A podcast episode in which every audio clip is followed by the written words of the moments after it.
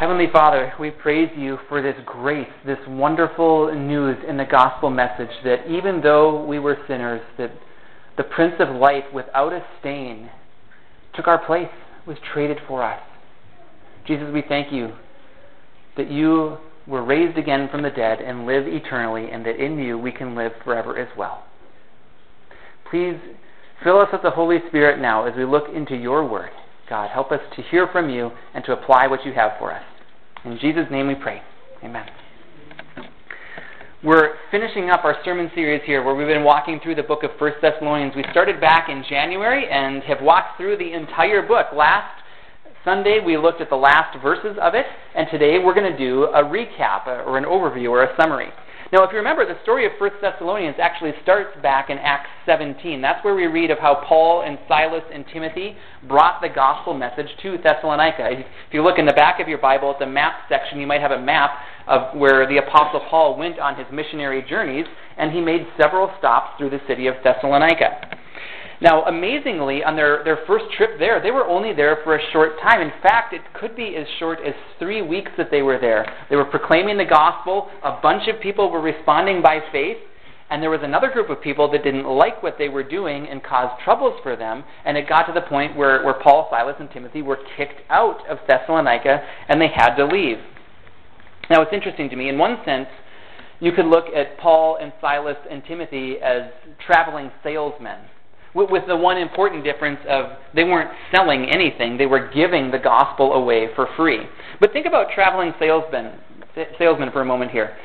Let, let's say that somebody rides into town, into Fergus Falls, and they say that they have a hair cream, a, a cream that bald men can put on their head, and it will regrow hair. Now, men, what would you think? Um, I'm guessing. Wow. Okay. Why bother? Why bother? Okay. Okay. Good. Um, would we have anybody that would be skeptical? Anybody beside? Yeah, of course. Uh, okay. Is now in in that sense, the proof would be in the not the pudding, but the putting. The, if you were to put the cream on your head and it regrows hair, well, then you have something. But if you put that cream on your head and nothing happens, well, then you don't have really anything. Now, let's go back to First Thessalonians. Excuse me, First Thessalonians. Paul, Silas, and Timothy came to Thessalonica with a message that they said would change everything. It was a message that they said would lead to eternal life, that sins would be forever wiped away because of what Jesus Christ did for us through his life and death and resurrection. Now, you could see the skeptic, perhaps in Thessalonica or perhaps in Fergus Falls, saying, hey, hey, wait a minute. How can you just come here and tell us that, that sins are going to be wiped away in heaven? How do we know? Well, there's something else that should happen through the gospel message as well, and something that, that happened very powerfully in Thessalonica, and something that I want to happen in our lives as well, is that the gospel changes our lives. One of the ways I want us to look at, at this idea today is that the gospel message, yes, is a message that was powerful in the past when we received it. Amazing things happened as we were transferred from the kingdom of darkness to the kingdom of God's Son, whom He loves. And yes, of course, there will be future benefits of the gospel message as we see God face to face, as we live with Him in glory. But also, please never forget this that the gospel message has a powerful impact in our lives right now. And we saw that in Thessalonica, and I, and I wanted to see it. I want us to see it in our lives as well. So what we're going to do today is we're going to take a look at the book of 1 Thessalonians, not every verse in it. Hopefully you've been reading it and rereading it over the past four months, and especially over this past week. Um, but today we're going to do a quick overview, and we're going to look at how the gospel comes in and makes changes, and what kind of changes should be made, and what kind of people we should be as we embrace the gospel. And in that sense, the proof will be in the pudding. As, as we embrace the gospel, we should expect to see changes in our lives not because of how good we are, but because of how good God is at transforming hearts. So we're going to break this up into six sections today. The first section I want to look at is in chapter 1, and the, the, my title there is The Gospel Came Powerfully. The Gospel Came Powerfully. Now, I want to read for you verses 4 through 8a. For we know, brothers, loved by God, that He has chosen you, because our gospel came to you not simply with words, but also with power with the Holy Spirit and with deep conviction. You know how we lived among you for your sake. You became imitators of us and of the Lord.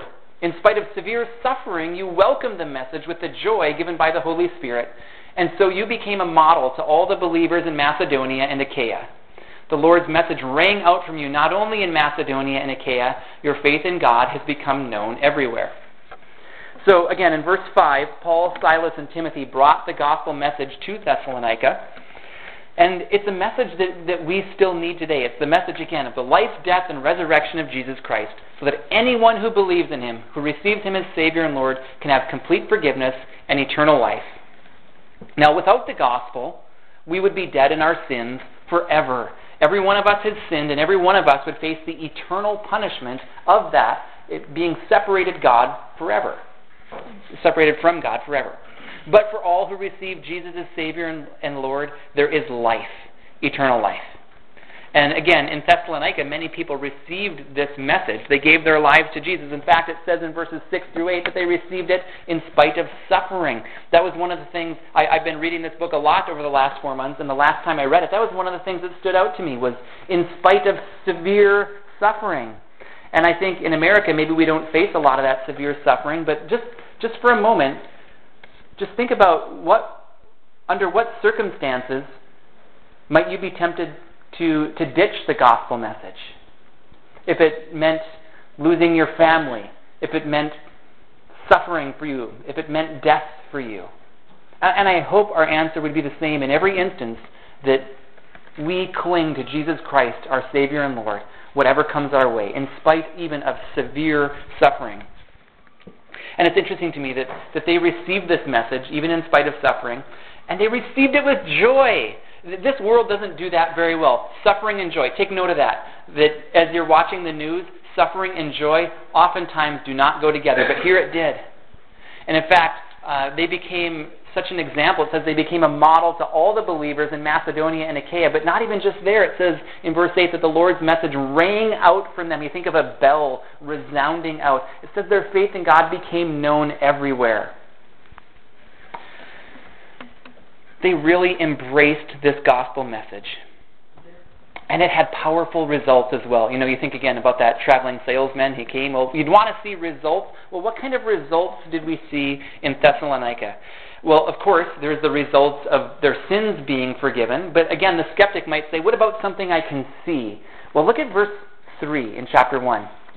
Paul says there, We continually remember before our God and Father your work produced by faith your labor prompted by love, and your endurance inspired by hope in our Lord Jesus Christ. So with the gospel came faith, hope, and love. And it transformed the Thessalonians such that it resulted in, in work and labor and endurance. And that's the kind of life that I want us to live. That we keep trusting in Jesus Christ and we keep working hard and enduring, trusting that it'll be worth it. You ever been tempted to, to give up, excuse me, to give up or just to take it easy or to sit this one out? In life, let's be people who keep working, keep trusting the gospel message, keep trusting that God will empower you to do the work that He has for you. Again, there is tremendous power in the gospel message, and we should expect to see it in our lives. Think of it this way in Ephesians 1, it tells us that the same kind of power that was at work raising Jesus Christ from the dead, how much power is that on a scale of 1 to 10? Um, it's off the scale. That according to that kind of power, God is at work in us. So we should expect, as people who received the gospel at some time in the past, that, that not only do we have something to look forward to in the future, but that we have resurrection kind of power at work in us right now. So, a couple of application questions here. Have you received the gospel? If there's any of you in here and that you're all at all unsure of whether you've ever given your life to Jesus to receive Him as your Savior and Lord, I just want to urge you to do that right now. As Savior, recognize that He's the one who forgives you for your sins. And as Lord, recognize that He is your Master and your King. And your best life is the one where you totally submit to Him, 100% of your life given to Him. And then for those of you that have already received the gospel, are you seeing God change your heart? Are you the same person that you were 50 years ago, 10 years ago, a year ago even? Or are you seeing God work in your heart to change you? And you know, maybe um, oftentimes it's said that the Christian life can be like a roller coaster. Sometimes we're up, sometimes we're down. But I would also like to think that, that we can look back at our lives and say, this is what God has done in me. And maybe you just even think about the words faith, hope, and love right now. Have you seen God produce those things in you? Or maybe it's a question of work. Are you working hard? Are you enduring? Trusting that God will give you the strength. God changes our hearts, and He continues to change our hearts through the gospel message.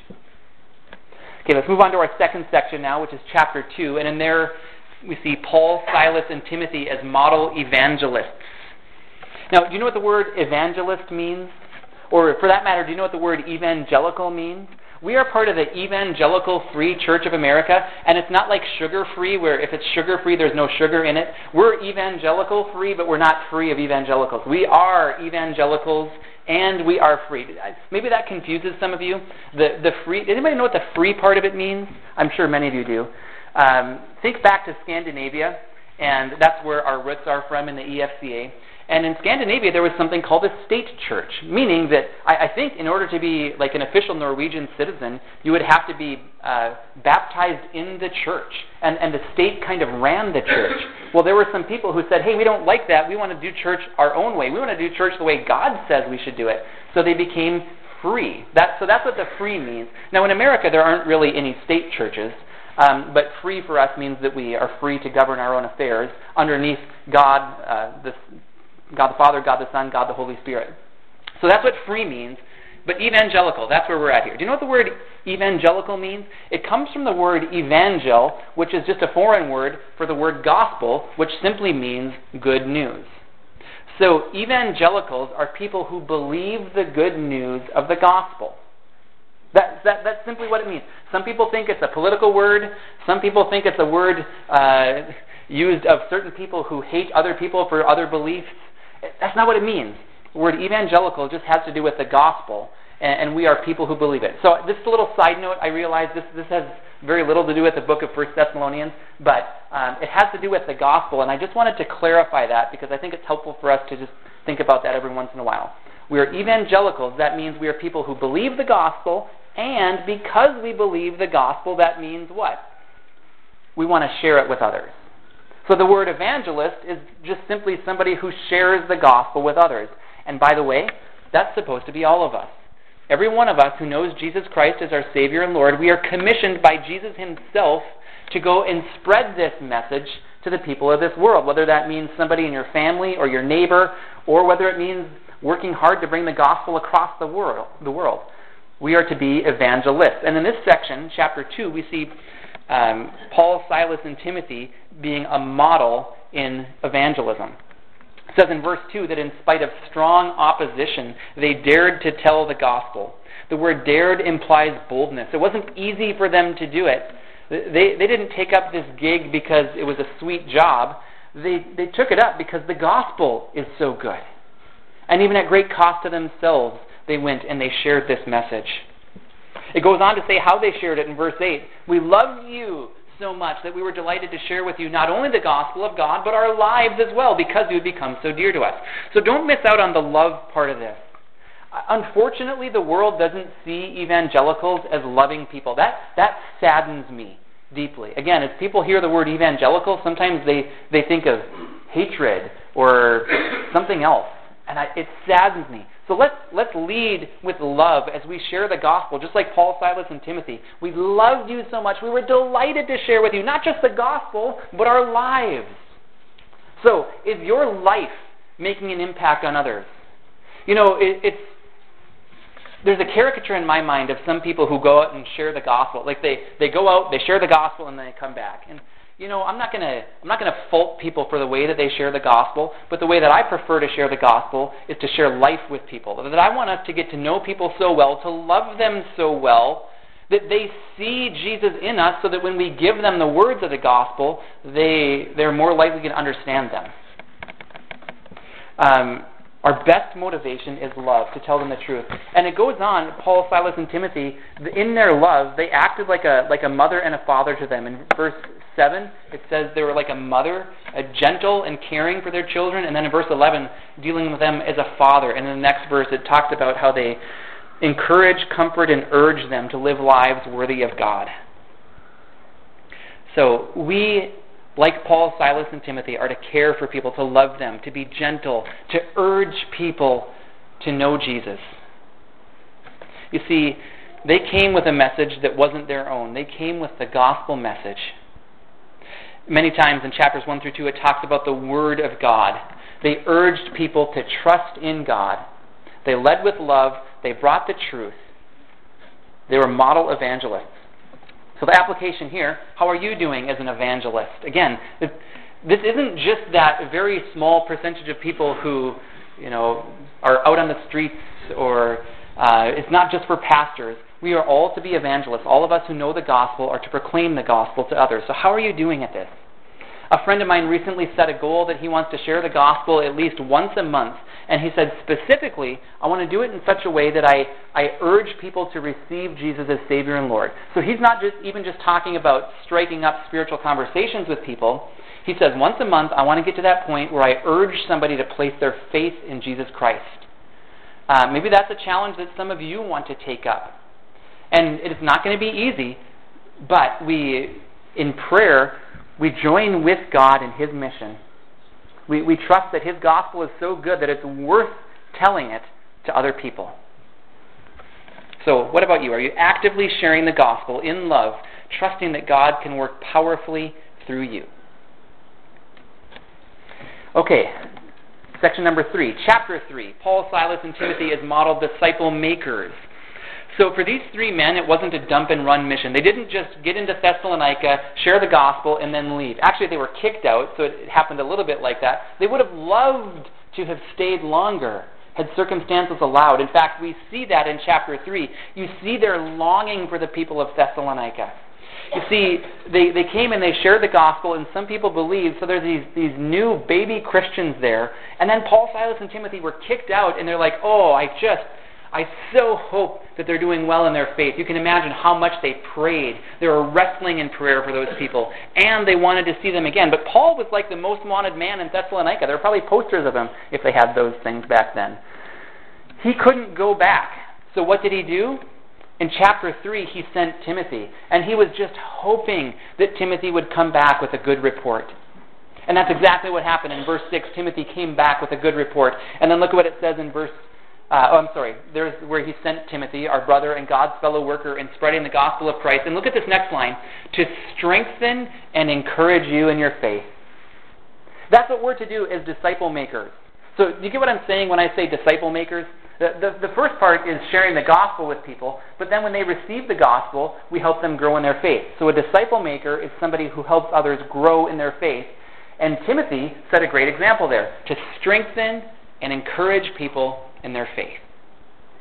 And then, like I said, Timothy came back with a good report. And then in verse 8, Paul said, For now we really live, since you are standing firm in the Lord. So again, to see how, how deeply Paul cared for these people. Again, these people weren't just a project to him. He cared deeply that they would come to Christ, and he cared deeply that they would continue to grow in their faith. The application here how are you doing at making disciples?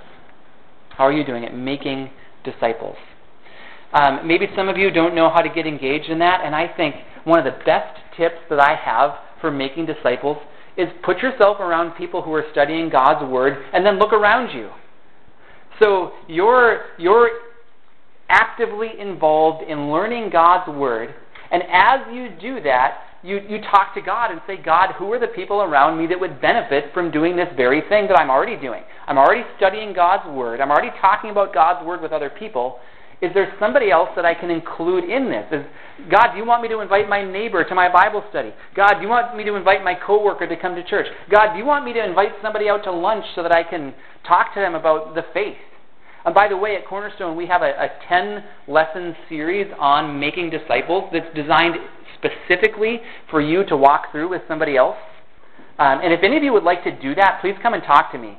Um, I'd be glad to, to walk with you through that, or I'd be glad to, to pair you up with somebody else to walk you through that. Or I'd be glad to just give it to you and you can walk through it with somebody else as well. So, but the idea here is that we don't just keep our faith to ourselves, that we share the gospel with people and we help people grow in their faith. Okay, section 4, which is chapter 3, verse 12 through 412. Love and holiness. Love and holiness.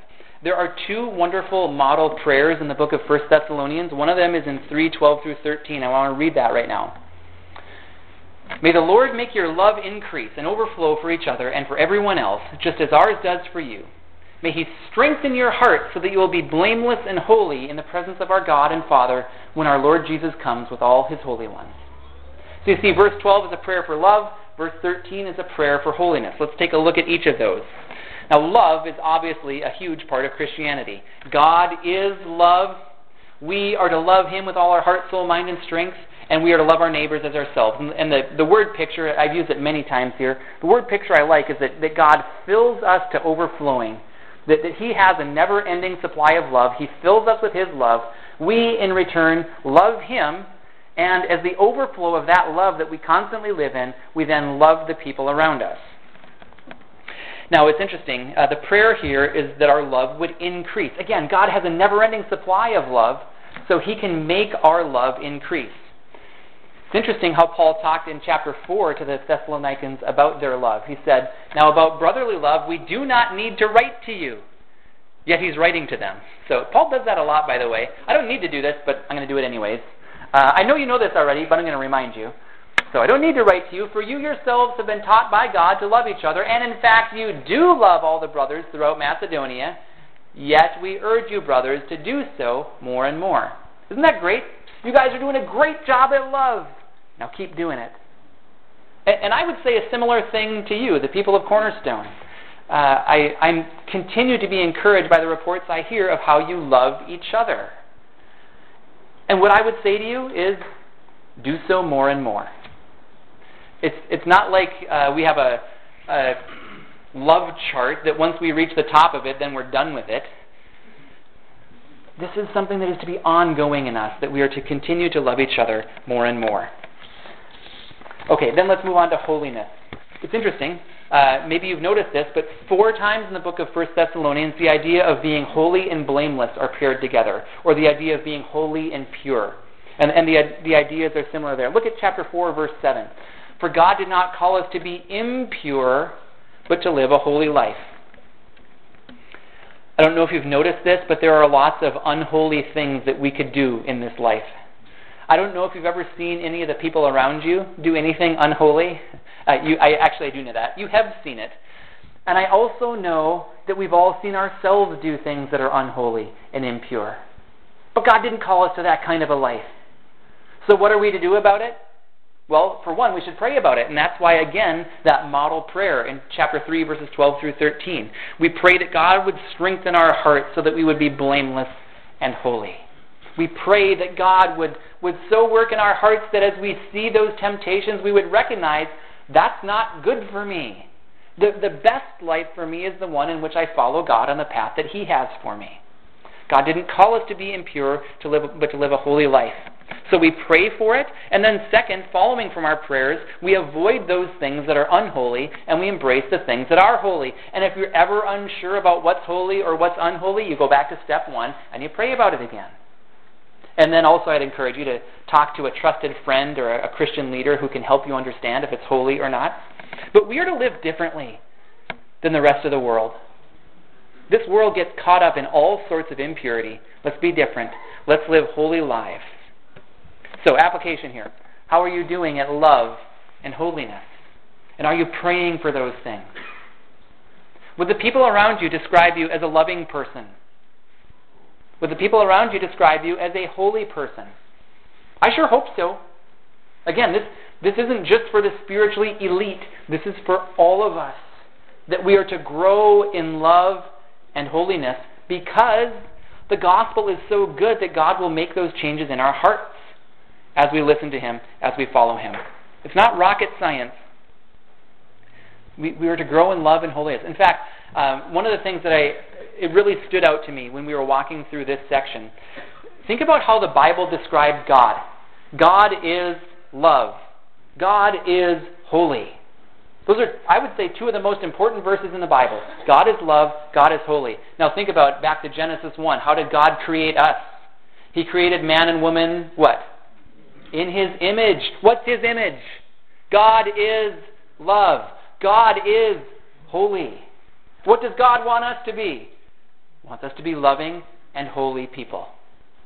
So, what should we do about it? We pray. We pray that God would make us love, that He would make us more loving, that He would make us more holy. And you'll be amazed at what God will do. I, I just, I'm encouraged to think that if there are any of you in, there, in, in this room right now that are thinking, oh boy, you know what? I don't think that people would say I'm a very loving person. Or, boy, I think people would look at me and they would see a bunch of unholiness in me. I am encouraged to know that if you really set your mind to pray about these things, if you brought this to the front of your mind and made it your daily practice for the next couple of months to pray that God would increase your love and your holiness, that you'll see it. It, it saddens me to think that, that people all over the world go to church they hear about a loving and holy God who wants us to be loving and holy, and they, their response to it is, ah, that's not me. And then they go and live their normal life as usual. Let's not be like that. Let's trust. Do we, do, we, do we really trust in the gospel message? That message that you received sometime back in the future, that you put 100% of your hope in to save you from condemnation, to save you into eternal life. Do you believe that that same message can change you today and can increase your love and your holiness? It's the same God who's at work. He is faithful and he will do it. Okay. Number 5, chapter 4, verse 13 through 5:11. Jesus is coming again. It's one of the main themes as we get to the end of the book of Thessalonians, First Thessalonians, that Jesus is coming back. He came once to die for our sins, to pay our sin penalty. He's coming again to bring about the finality of our salvation.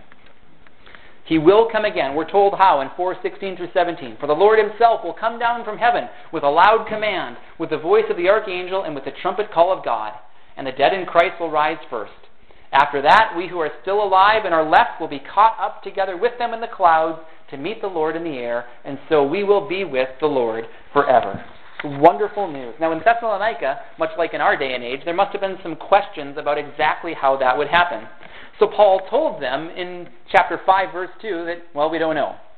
You know very well that the day of the Lord will come like a thief in the night. But then, interestingly, he said in, in two verses later, in verse 4, But you, brothers, are not in darkness, so that this day should surprise you like a thief. So he said, It's coming like a thief, but you shouldn't be surprised like a thief. So, how does that work? Well, let me use an illustration here. I, I think that many of you will know who this is. That's Kevin from Home Alone, right? Yeah. Uh, every, everybody do it. No, you don't have to do it. But, um, you can if you want to.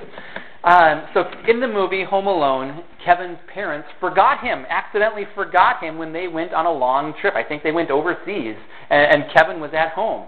And uh, kids, if that ever happens to you, call the police right away. I think he tried to. Maybe they didn't believe him, but um, Kevin knew also that there was a string of robberies going on in his neighborhood, and he knew that that they were checking out his house. They, they had figured out that he was home alone and that there was a bunch of stuff in his house that they wanted to steal. So Kevin knew that it was coming. What did he do? He prepared. He prepared a bunch of traps for those robbers who were going to come and try to take his stuff.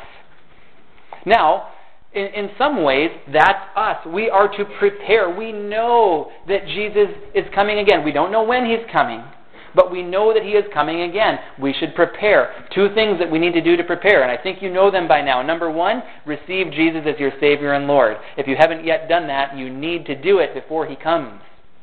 But then the second thing is, is that we should live as his servants as we wait for him to come. You see, here's the word picture. We are servants, serving in the house of our Lord and our Master, Jesus Christ. Um, in this in this section, it talks about how we should be alert and self-controlled. We should be spiritually awake. I, I joke, and I've joked with other pastors about this. One of my favorite things that I've done as a pastor was I got to yell at you. When I remember a few weeks ago, I yelled the word "wake up" to you, and the idea there is that there, there are some wicked, lazy servants who might think, oh, my master's gone, and he might be gone for a long time, and I can just kind of kick up my feet, take it easy. But that's not what we're supposed to do. We are supposed to diligently serve our Lord and our Master Jesus Christ. Because when He comes back, we want Him to find us joyfully serving Him. So, the application question here Are you ready for the second coming of Jesus Christ? Have you received Him as your Savior and Lord? And are you constantly serving Him? Now, serving God doesn't have to mean full time ministry. It means serving God at home, at work, at school, in your free time. Wherever you are, you're constantly thinking about what does God want me to do? How can I serve Him? How can I love Him? How can I love the people around me? And one of the other encouraging parts about this is that we know that we get to do this life with God, now and forever. That, that phrase, with God, that I've found over 200 times in the Bible, it shows up twice in this section as well. That we are to encourage each other with these words, that when Jesus comes, we get to be with him forever. But even as we wait, even as we serve him right now, we get to do our life with him. It's different because right now we walk by faith. Then it'll be with face to face. We will see him, we will walk with him. But right now, as we wait, please know that he is coming again Let's be prepared. Let's be awake. Let's serve Him. Okay, then the sixth section, 512 through 28. Final instructions. As is often the case at the end of Paul's letters, he ends with a, a, string of instructions and commands. I count 20 of them in this passage, as well as another model prayer in verse 23. Now, I just recently preached through this section, so I'm not going to belabor the point here. I really just want to remind you of a couple things. First, I want to remind you of these verses in uh, 5, 16 through 18. Short, wonderful, powerful verses. Be joyful always. Pray continually. Give thanks in all circumstances for this is God's will for you in Christ Jesus. Now, these verses are really difficult to live out, but I want you to see them as a beautiful invitation from God to live like this. You see, we don't have to walk around as bitter or angry or constantly depressed people. We don't have to worry. Instead, we can choose to rejoice. We can choose to give thanks. And, and prayer will be key in all of this. As we keep talking with God, we'll, we'll see that He is good. Remember, I talked about just a, a couple weeks ago why can we be joyful always? Because we know that God is working all things together for the good of those who love Him. That's Romans 8:28, a powerful verse, powerful one to apply to our lives. That we know that that as we walk with God, He is working things for good. So we can choose joy. We don't have to choose bitterness. We, we don't have to stay in the doldrums. Now, now I get that there is a obviously there's a time to grieve. There's a time for realism. But even in the midst of that stuff, we can have a joy and a peace that surpasses our understanding because we trust that God is with us. And as we live like that by faith, rejoicing and giving thanks and, and praying always, what's God going to do? He's going to change our hearts. That's one of the things that I want you to see in this, in this sermon series is that, that God changes our hearts as we meet with Him. And he does that again through prayer, so I want to get back to prayer. I mentioned that there was a model prayer in 3:12 through 13. There's another one here in 5:23. And by the way, one of the the great applications you could get from the book of 1 Thessalonians is take these prayers and incorporate them into your prayer life. This one in 523 says, May God Himself, the God of peace, sanctify you, that just means make you holy, through and through. May your whole spirit, soul, and body be kept blameless at the coming of our Lord Jesus Christ. Again, I mentioned there's a connection four times in the book of 1 Thessalonians, these ideas of being holy and blameless. So here's one of them. God wants us to be holy and blameless. What should we do? We should pray about it, right? And of course, as we're praying and as God puts things on our minds, He might, he might tell us, hey, that thing you're doing, that's not holy. So, so we avoid it. Or as we're praying about holiness, God might say, well, if you want to be holy, here's something that you should be doing. And then by faith, we engage in that, whatever it is, whatever God leads us into. Pray for God to do His wonderful work in your life. And then here's my conclusion the gospel is a powerful message. Throughout this sermon series, I've been trying to remind you that the gospel will have a powerful impact, and there are two ways in which the gospel has a powerful impact. First, the gospel will have a very powerful impact in our lives if we allow it to take root. That is, for those of us who have received Jesus Christ as our Savior and Lord, we don't just receive the gospel and then set it aside. No, we receive it and then we continue to live according to it. Just like it says in our benediction verses, uh, we are to receive Christ Jesus as Lord and continue to walk with Him. God will continue to do powerful, powerful things in our hearts, in our lives, to change us, to make us more like Jesus. He'll give us that faith and that hope and that love that will strengthen us to work and to labor and to endure. He will give us all we need to keep serving Him as we wait for Jesus to come again. And then, secondly, the gospel will have a very powerful impact in the lives of people around us as we spread it. So, here is where we are the salt of the earth and the light of the world. We're like a city on a hill. And we know that we have the message that changes eternity. So we pray, we tell God that we want to join with Him as He uses us as His mouthpiece, as He uses us as His hands and His feet to show the love of Christ to people. We share the gospel message with people, trusting that it can change their hearts as well. Now, sometimes that seed falls on rocky soil. I'm not saying that every time we share the gospel we see tremendous results, but I am saying that the gospel will have a very powerful impact in the lives of people around us if we spread it because God, the, the same God who told us that sometimes the birds come and pick up that seed and snatch it away, the same God also told us that sometimes that seed falls on fertile soil and it produces a crop 30, 60, or 100 times what was sown. Now think about that. Do you want to have that kind of an impact in the lives of people around you? Would you would you not be encouraged if you shared the gospel with somebody and they embraced it and they led a hundred people to Christ throughout the rest of their life? That can really happen. It could happen today. The, the start of that process could happen today as we share the gospel message. One of the reasons I picked the book of 1 Thessalonians to study is because I wanted us to remember to live on mission. Our mission statement here at Cornerstone is a passion to know Christ, commissioned to make him known. I see us doing pretty well with that passion to know Christ. I want us to do a little bit better at that commission to make him known. And I'm pointing at myself in that as well, by the way.